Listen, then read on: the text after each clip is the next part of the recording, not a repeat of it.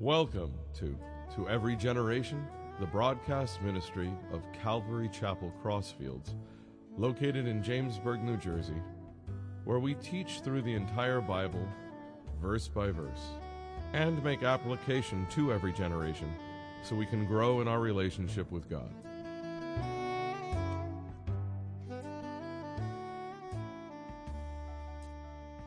This morning we're going to be in Matthew 13, starting with verse 31. And the last time we talked about the parable of the wheat and the tares, and if you weren't here, I would encourage you to get it on the website for free. It really explains a lot. You know, when we go through the parables, it's we, we really have to be still. We really have to, and that's what a lot of worship is designed to do, is to put us in the right frame of mind, to put us where the Lord is, to to just be receptive to what He has to say through the Word and, and prayer and different things. And uh, we, we just live in a society, and I said it during prayer, that's just a, a drive-by society. You could do your banking online, you can, you know, do your shopping online. In one day, I don't know how they do it, but a package arrives at your door. You know what I'm saying? So you can go through any drive-through and get an instant meal, and you know, if it's more than 30 seconds, people complain. That's where we are. But you know, let me just take you to back 2,000 years to where the Lord was geographically, and he would go up on a mountainside, and people would follow him, and he would spend a whole afternoon with them. You know, sometimes on a Sunday we we have our schedule stacked. I hope Pastor Joe doesn't go past 39 minutes because I have this, this, and this. I get it. This is the society we live in. But people would spend all afternoon, hours, listening to Jesus. And I'm trying to give that to you in 39 minutes, 40 minutes, or what have you. Uh, and it's not really easy to do. You know, sometimes we'll look at the scripture and we'll read it, and we're looking for a quick fix. We're looking for something quick to make us feel good. I need a quick encouragement. I need a quick word from the Lord. You know, I need a quick answer because I'm making a decision. And God's not going to, I, I got news for you, and, and I have to say this to myself. He's not going to bow to our will. He's not going to bow to American culture. And quite frankly, that's why I think, especially in the United States and Western culture, we're becoming post Christian. That's not God's problem, it's not God's fault. And did you ever notice that the more we have in this country, and listen, I love my country, I'm very patriotic, but the more that we have in technology and medicine and, and, and you know, fast deliveries, and you know, the more people are unhappy. We, we live in a culture that's fractured, it's divided, it's angry, it's, it's, you know, it's, it, we're in different camps, and it's really sad. But the answer isn't more stuff. The answer isn't more of the American dream. The answer is Jesus Christ. So when we go through the parables, we can read through something, and I'm, I'm setting you up because what we read today, a lot of people, I believe, misread because they read it quickly. They read it and they say, well, this is what it must mean because this makes sense, and I move on, and I got my word for today, and I'm going to go out into the world. Well, that's not the case. You know, we have to meditate on it, we have to study it, and I'm going to go and give you a lot of things to back it up as we go through the scripture. But today we can look at the parables of the mustard seed and the leaven. Not a lot of scripture, but certainly a lot of punch to it. So let's check it out. In verse 31, it says, Another parable he, Jesus, put forth to them, saying, The kingdom of heaven is like a mustard seed, which a man took and sowed in his field, which indeed is the least of all the seeds, but when it gr- it's grown, it is greater than all the herbs and becomes a tree, so that the birds of the air come and nest in its branches. Another parable he spoke to them The kingdom of heaven is like leaven or yeast, which a woman hid, took and hid in three measures of meal or bread dough until it was all leavened. All these things Jesus spoke to the multitude in parables, and without a parable he did not speak to them, that it might be fulfilled which was spoken by the prophet, saying, I will open my mouth in parables, I will utter things which have been kept secret from the foundation of the world. So he goes through this period of time where he starts to speak in parables. There are stories, there are allegories, there, there's symbolism. And a lot of the, a lot of the crowds just were entertained, blew it off, walked away. Nothing really here because they weren't looking deeper. But the ones that really wanted a word from God stayed. And especially his closest followers, when he was done, they would ask him questions. because they wanted to know more. Which camp are we in? Are we the entertained crowd? Do we seek a ministry or a church that wows us? Or do we seek one where the Word is present, where we're actually learning something, we're growing, we're applying these things into our lives? So when I read the scripture, some see right off the bat, if you look at on the surface, a beautiful picture of Christianity spreading and positively influencing the world. Ah, nirvana on earth. Well, heaven is in heaven. Earth is the earth. You know, in this, we live in a fallen world. And if you try to make your heaven on earth, as a believer, you're going to be sadly disappointed because that's not the point to all this. Kingdom Now theology is a branch of dominion theology, which basically says that God is looking for people to help him. God needs help, puts out an ad in the paper, and being facetious, to take creation back from the evil world. Well, in these points of view, the earth's inhabitants will eventually all be Christianized, and Christians will take control of the world, politically, militarily, etc. Unfortunately, these views have flaws. There's eschatological issues, the study of end times, there's issues in the exegesis of Revelation, and in English it just means it's not scriptural. See, the totality of Scripture indicates to us that the world, because it is a fallen creation, because mankind, men and women, have fallen into sin, it's just going to become more decadent. You know, um, the rulers of this earth, um, the, the people who run the world, the people who pull the puppet strings, things are just going to get worse until an appointed time where the Lord alone will rescue his creation, not needing our help. And if we look at the last three parables, the two I just read, and then the parable of the tares before that, you're really speaking of corruption in Christendom. Bigger isn't always better. You know, a, a quick spread or a quick growth. That might be good for your business, but Jesus is warning his followers because at the time it was pure, because Jesus was heading it. But he was going to show his followers, them not knowing, we don't know how long it's going to be, that at least for the last 2,000 years, Christendom would grow, but there would be flaws in it. And we had to know that if we're in ministry, or we had to know that if we're really seeking what the Lord's will is. So let's look at this in context of usually what the Lord teaches is more than meets the eye. Again, our culture, read it quickly, got it, move on. No, meditate on it, look at other scriptures, see what supports it, and, and come up with the answer that God is looking for us to have. So, just a real quick refresher verses 1 through 23 in Matthew was the parables of the soil. What did we learn? We learned that very few people in the world are interested in God at all. Now, I have to be honest with you, you know, and I do this at times. you know, when you're in ministry and you're teaching a lot, you become transparent. You know, people can piece your messages together and your personal experiences, and it's, you know, it's like a microscope. You know, they know about you because you're revealing things little by little. There's times if it's late at night and I'm driving and I'm by myself, you know, in addition to whenever else I pray, if I'm in the car and it's night, and I'm just kind of talking and just talking to the Lord, trying to keep my eyes on the road, of course. But uh, one thing that I grieve about in prayer is that, Lord, it just, I don't get it. You know, I, I mean, I, I sit with people. I think I can be pretty persuasive. I, I know the word. And, and I even talk to evangelists, too. Uh, a lot of people just don't want God. Now, I, I have God, and that's great for me, but I'm not one of those people that says, well, well, I got everything and I don't really care about anybody else. The more you get closer to God, the more you want others to have that relationship too.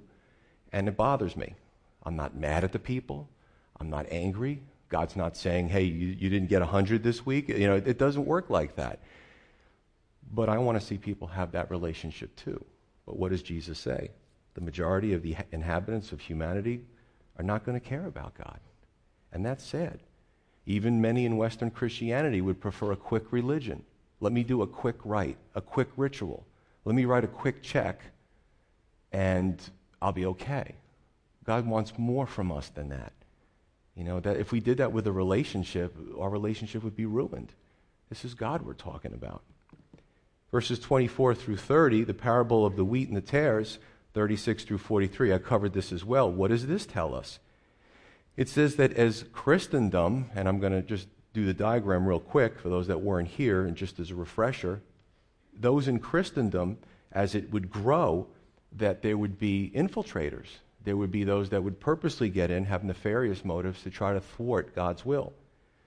Um, again, if you weren't here last Sunday, really good for explaining it. But if we could put up that diagram, and basically, this is the way Jesus expresses it in the parable of the wheat and the tares. And he says, and I kind of did it in circles, like kind of like Venn diagrams here, but the wor- this is the world, right? This is creation. Human beings live and multiply and go through eras on this world and this creation. Um, he spoke about in a section of that world that God would bring people to salvation. Um, some would resist, many would accept, and you have the church, the true church. Okay, that's this circle. Then you have those within the world that maybe, you know, there's unbelievers out here that are just minding their own business. There's others that Satan inspires to come into churches and cause problems, or into ministries, or into Christendom. Where the overlap is right here is Christendom. So when I say Christendom, it's speaking of 2.2 billion adherents to Christianity on the globe.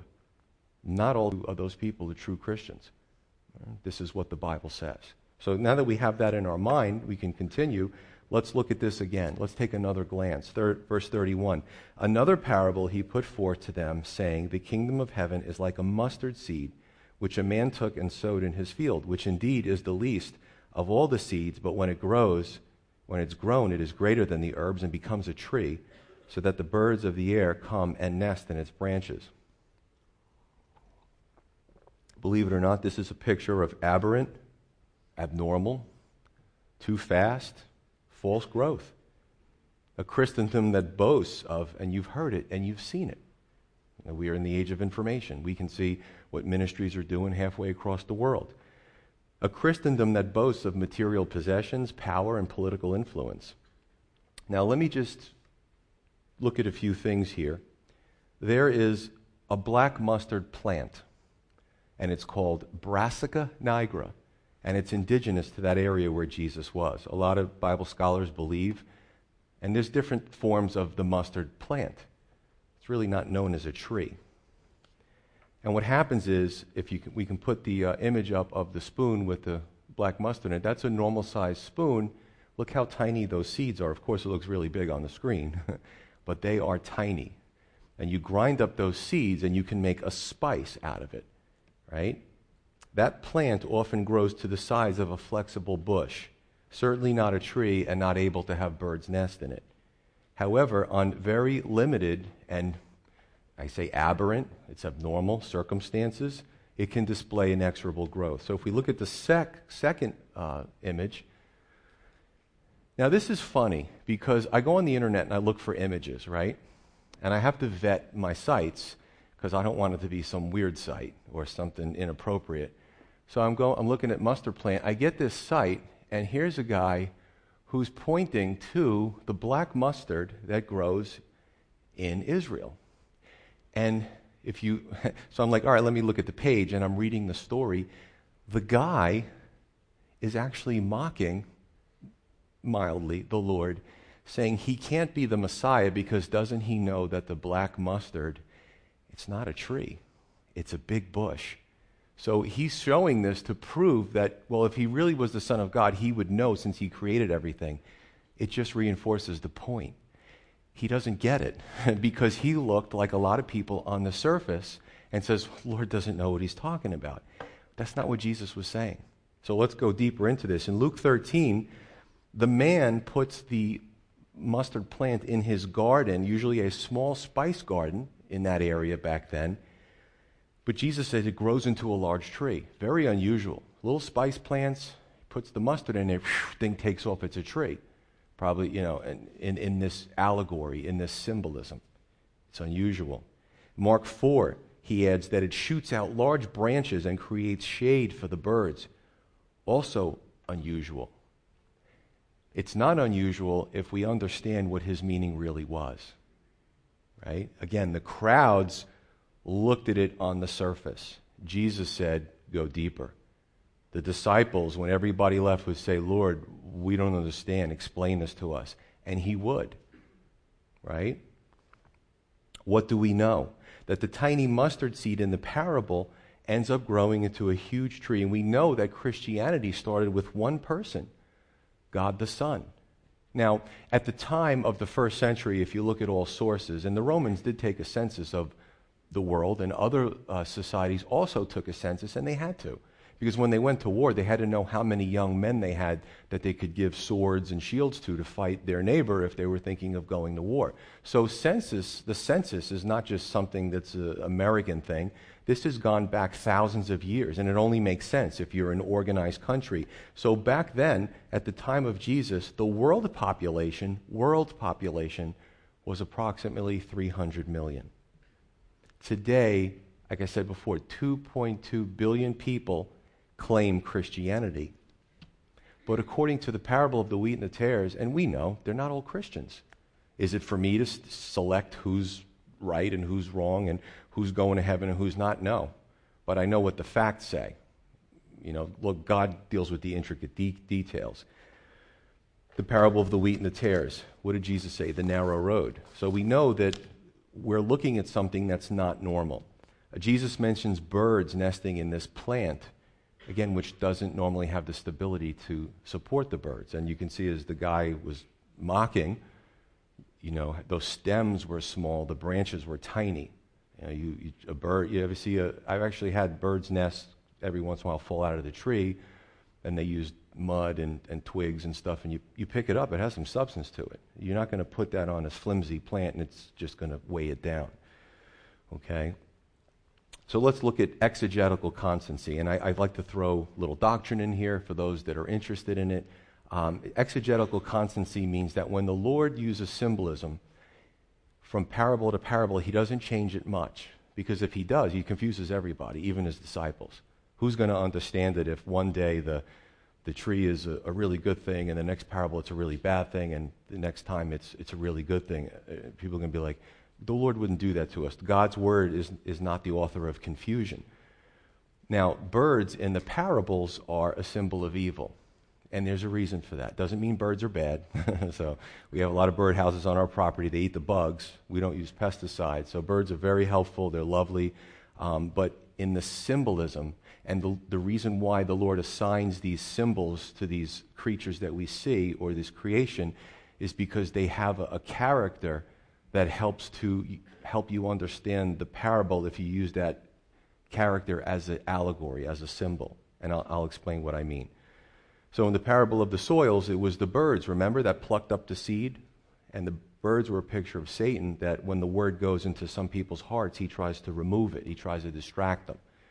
Uh, in Revelation 18, the birds are also a symbol of evil. I was discussing this with a friend of mine who's in ministry from another church, and he said we were we had these really nice discussions and you know not everybody we don't always agree with each other and he said but but didn't the ravens feed elijah? I said yes but they were real ravens. You see the difference?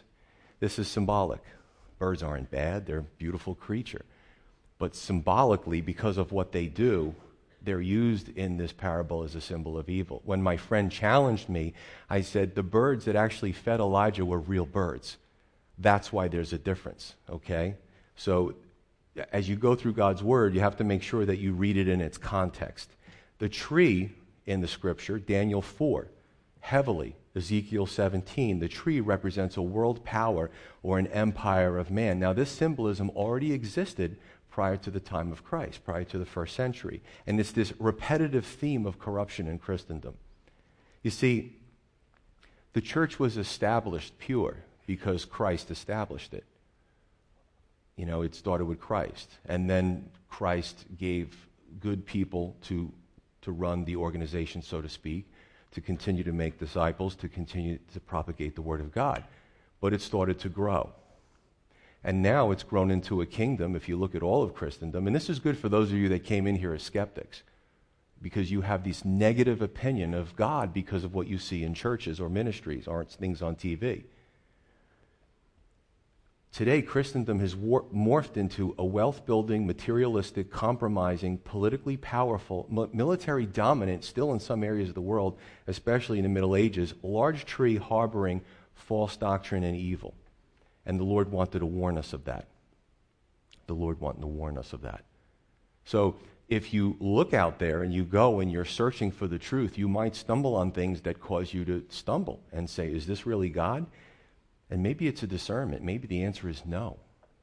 Well, they say they're, they're Christians or they say that this, a lot of people say those things. Some people, um, you know, today, if you get into a big ministry, you can make a fortune. You know, some of these ministries, literally, the people in the church empty their wallets into the basket at the, at the pastor's command. Well, I wonder what they rake in at the end of the day. Well, we're not going to do that anytime soon, so don't panic about that. But this is what they see. That's weird. Is that, is that what Jesus taught? Is that what the word says? Not really. Now, oftentimes, bigger brings in more problems. So I went to a Calvary that was really large before I became the pastor here, and they would have big outreaches. And sometimes it would attract hundreds, sometimes thousands of people, depending on the size of the outreach. Because I was a police officer, they would ask us, the police officers who went to the church, if we would help to do security. Why? It's a Christian event. Because the bigger the, the outreach, the more people brought in strange folks.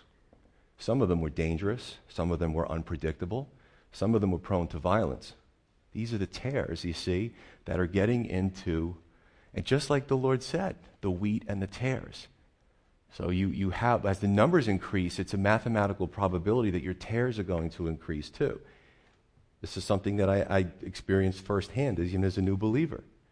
So let me just also give you a little history lesson too. Those of you, many of you know this. When did, when did the tree get so, so big in human history? we can really trace this back to the conversion of the Emperor Constantine in the Roman Empire, I believe around the 4th century AD. He accepted, so the Christians were being persecuted, and Constantine supposedly has this conversion. Some believe it wasn't legitimate, it was a political thing. And what happened was he had the Edict of Milan that said Christianity will be tolerated. So all these Christians, oh, they breathe a sigh of relief. They weren't being thrown into the den of lions. They weren't, you know, the, the Colosseums. They weren't being killed for their faith. It was, a, it was a relief. But now what Satan did was instead of attacking the church from the outside, he got inside of it. And what happened was the Edict of Milan tolerated all faiths. And the Romans were very pagan. They had a very um, pornographical and just horrible forms of supposed worship. They were cults and everybody got along together. It was this big ecumenical movement. Now, some of the things we even see in Easter, we call it Resurrection Sunday, a lot of paganism in that. Same thing with commercialized Christianity. A lot of this stuff came from Constantine. So you see, the tree is starting to grow and becomes problematic. Even in American culture, how many people really understand the meaning of Christmas or the meaning of Easter? You know, the bunnies, the eggs, the this, the springtime. They merged, the Romans merged a lot of the cults with Christianity to infiltrate it, to water it down. So that's, that's what you have. You see this tree actually starting to grow under Constantine. In the Middle Ages, some of the church became very powerful. It commanded militaries, armies, navies, fought, chased down heretics, murdered them because they didn't believe everything that the church said. It's part of the tree growing. Now, here's a caveat. Because if you watch TV, honestly, I believe the more TV we watch, the dumber we get. It actually starts to chip away at our IQ. Lower, lower, lower. And I don't know if media people are just evil. So I'm, I'm, I'm sorry, I'm painting with a broad brush. There is an agenda, there's definitely a Marxist agenda they, they, you have the military or the, the media people and the, the elites, the academia, the Hollywood people, the politicians, when they all get together, worry, and they all don't like real Christianity. And if you watch the TV, you'll think that history was one way until you actually go in and find out it was another way. So I don't know if they purposely don't vet their sources, they're trying to deceive us, or they just don't know, they're ignorant. But history is very important. There were crusades that were defensive. Now, if you listen to the media, you'll think these mean Christians, they were trying to take over the world. Actually, the opposite is true. If you look at the Battle of Tours, the Battle of Vienna, the Siege of Malta, these were Christians saying to the Umayyads, to the Turks, to the Muslim invasion, stop beheading us, stop kidnapping us, stop, you know, raping, you know, this has to stop. We don't want to be forcibly converted. And they repelled the uh, Islamic invasions. These are, this is all fact. You can, you know what's amazing? I went into secular sources, and they're not even Christian sources, and they're like, yeah, they were defensive. But you watch TV, and they say the Christians were, no, they weren't. Egypt, North Africa, the Middle East, the Near East was Christian. But when, this, when the death of Muhammad happened, a lot of his successors were very violent. And they amassed armies and they started attacking and forcibly converging. And a lot of these places that I mentioned are the Christianity is almost a speck. So if it wasn't for a lot of these defensive crusades, Europe might have been completely, and the United States as well. So just that was defensive. That was not aggressive. That was just people saying, you know, we just want to protect ourselves. So just make sure we understand the difference between the two. Okay? Verse 33, we continue. Another parable he spoke to them The kingdom of heaven is like leaven, which a woman took and hid in three measures of meal till, till it was all leavened. All these, these things Jesus spoke to the multitude in parables, and without a parable he did not speak to them, that it might be fulfilled which was spoken by the prophet, saying, I will open my mouth in parables, I will utter things which have been kept secret from the foundation of the world. So the parable of the leaven. This expresses, and just like my friend I was telling you about, you know, our disagreement on the meaning. You can disagree. I'm not going to kick you out of the church. I mean, you know, whatever. I'm just, whenever I go through this stuff, I always present the case. I'm an investigator by nature. I back it up with facts and other scripture, and that's what I think we need to do. You know, the Bible says let's reason amongst each other, amongst ourselves. God gave us a big brain, He wants us to use it. You know, when we come into the church, uh, uh, in, outside of what some of the hostile secularists say, we don't check our mind at the door. We do reason amongst each other. You know, we do search and we try to find the true meaning of these things. So, the parable of the leaven or yeast, this expresses a permeating corruption, compromise, and sinfulness. And this is the problem when you believe in, and some of the hyper Calvinist movements believe this, it's replacement theology. So, what they believe is that God is done with Israel, He's kind of like written them off, and the church is the new Israel. That's a real problem with a lot of these Old Testament um, prophecies about Israel in our future. They don't match with the church. The other thing that uh, replacement theology does is it pretty much does away with the Old Testament. It's really hard to get a foundation and understand the New Testament without the Old. Jesus said, I didn't come to destroy the law of Moses, I came to fulfill it. There's a big difference between the two. So we look at that, and when you when you are into replacement theology and you do away with the Old Testament, you miss the symbolism. So leaven is a picture, yeast is a picture of sin. So if you go into Exodus 12, the Passover, what did they do before, you know, the, the celebration and all? Well, they spent a lot of time going through their house looking for the leaven. To eat it? No. To actually find it and get it out of the house, to throw it out, to destroy it. Does it mean God doesn't like the poor little fungus, you know, the little leaven fungus, the little yeast? It, again, it doesn't mean that, just like the birds. But because leaven has the ability to expand and grow so fast and totally permeate in, in symbolism, it's used as a picture of sin. So in the Passover, get rid of the leaven, get it out of the house. 1 Corinthians 5, the Apostle Paul reinforces this. Exodus 34, God says, I don't even want it in my sacrifices. When you sacrifice to me, it needs to be unleavened bread because leaven was a picture of sin. Don't bring it before me. I don't, I don't want it. And certainly, Jesus would not use it favorably to describe Christendom. So, what is leaven? It's basically a fungus that can consume sugars and excretes alcohol products and carbon dioxide, and it usually makes in a, a soft, moist dough, it makes these bubbles. And if you've ever made bread, you'll see that you look at it in minute one and it looks whatever. You come back in an hour and the thing's just getting big. But it's not lumpy, like some of it's moving and, and like, like little lumps here and there, right? It's when you, when you knead it and you permeate it through and you leave it there, the leaven gets to every corner of that dough and it, it uniformly grows. It's pretty impressive to watch. So it, it's a picture of sin spreading. Jesus uses it in the New Testament to symbolize what? Sin outside of this parable hypocrisy, false teaching, compromise, right? Compromise in Christendom and religion. Now, for a Jewish believer to hear that Jesus was speaking of the church this way, or excuse me, not the church proper, that's the true body of believers. Christendom, a Jewish believer would be like, it can't be positive, it has to be negative, because I know what's established in the Old Testament. So again, we bring all these things together. So, verse 33 the woman also hid it or concealed it seems deceptive. Remember the parable of the wheat and the tares. While men slept, the enemy came and he sowed tares into that field. Okay? Um, dis- discard the leaven, expose it, not hide it.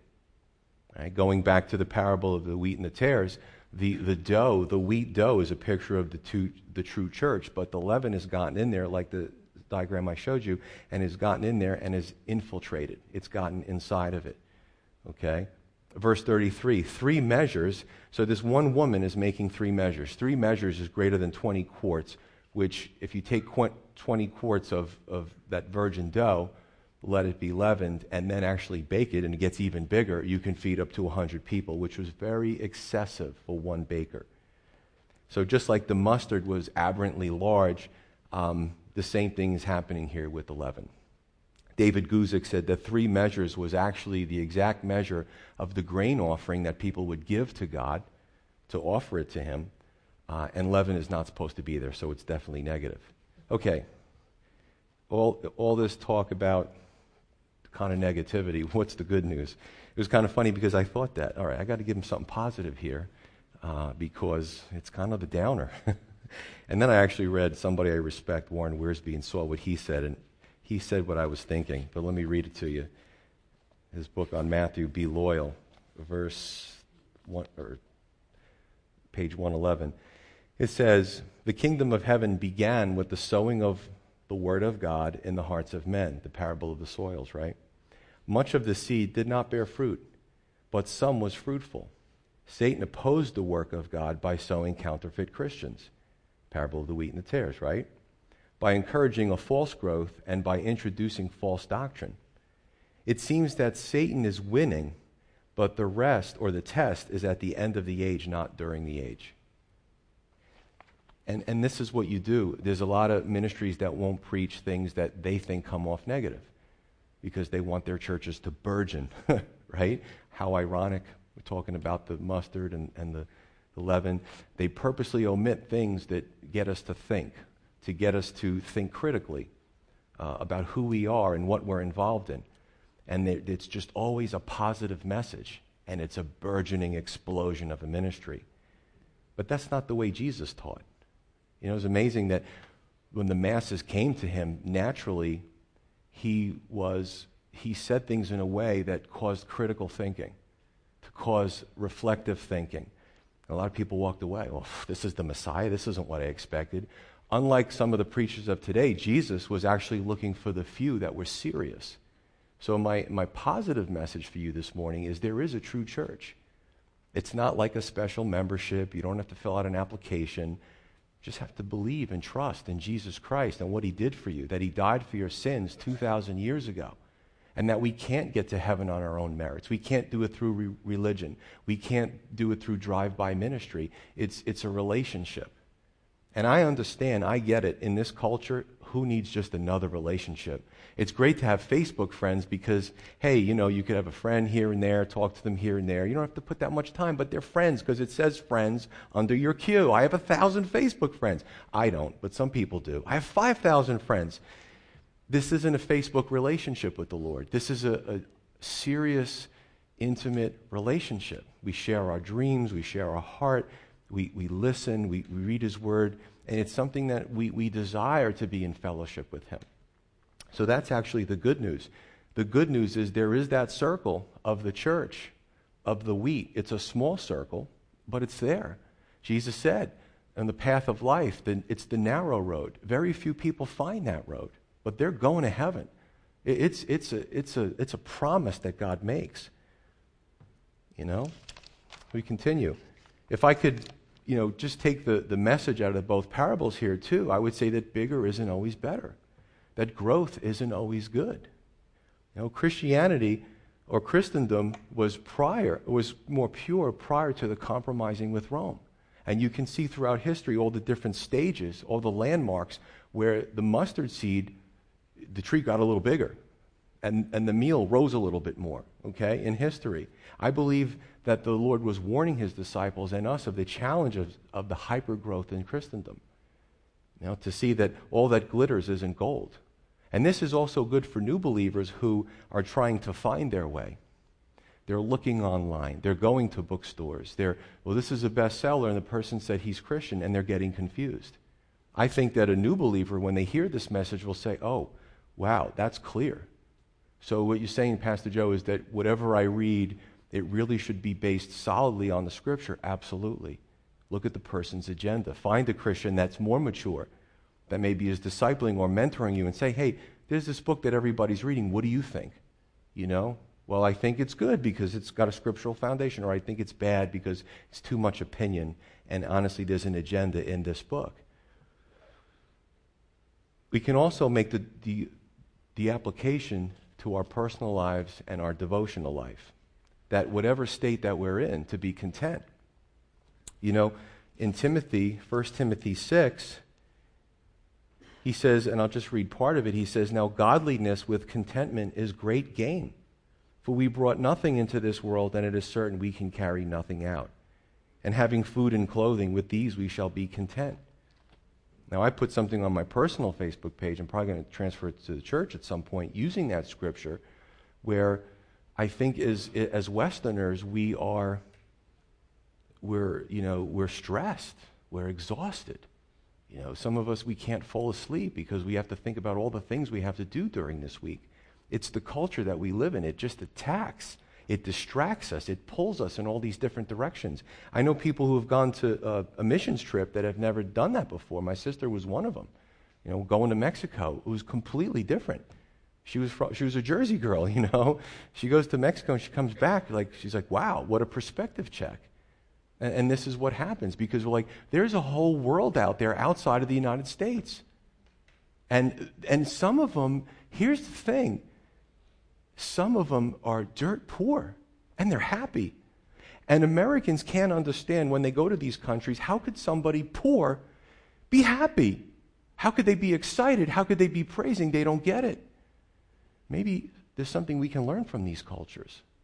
Maybe bigger isn't always better. I mean, come on. You, you supersize your happy meal, you're going to have all kinds of saturated fat, salt, and sugar, and you're going to go into, you, eat that long enough, you're going to go into a, a, a, coma and your blood's going to be all messed up. There was a, was there, there was a show, Supersize Me, that was based on that. You know, bigger isn't always better. The bigger tumor is not better. The bigger debt with the IRS isn't better. We have to look at this. So, yes, Jesus is making a large application, but we can also make a personal application. And we can spend our whole lives on the rat race, on the treadmill of life, and then actually get to the top and stand on the top and look back and be a lot older and think, what did I do in my life? What's so great about the top? It's lonely up here. I never really did anything meaningful for humanity, for the Lord, for the Lord's kingdom. And that's where Satan wants us to be on that treadmill. So, just as Christendom is not supposed to grow to this aberrant, abnormal size, you know, there's a broader application in Scripture that we can also make to our personal lives. Let's pray.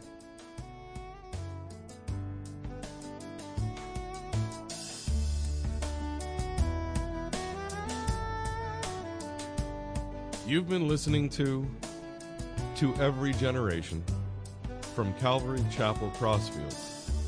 We're located at 15 Half Acre Road in Jamesburg, New Jersey. We meet for Bible study Wednesdays at 7:30 p.m. and Sunday service begins at 10:30 a.m. On Sundays we have children's church for all ages in addition to infant and nursery care. You can find out more about the ministry here at Calvary Chapel Crossfields by going to cccrossfields.org. Thanks for listening and may God bless you.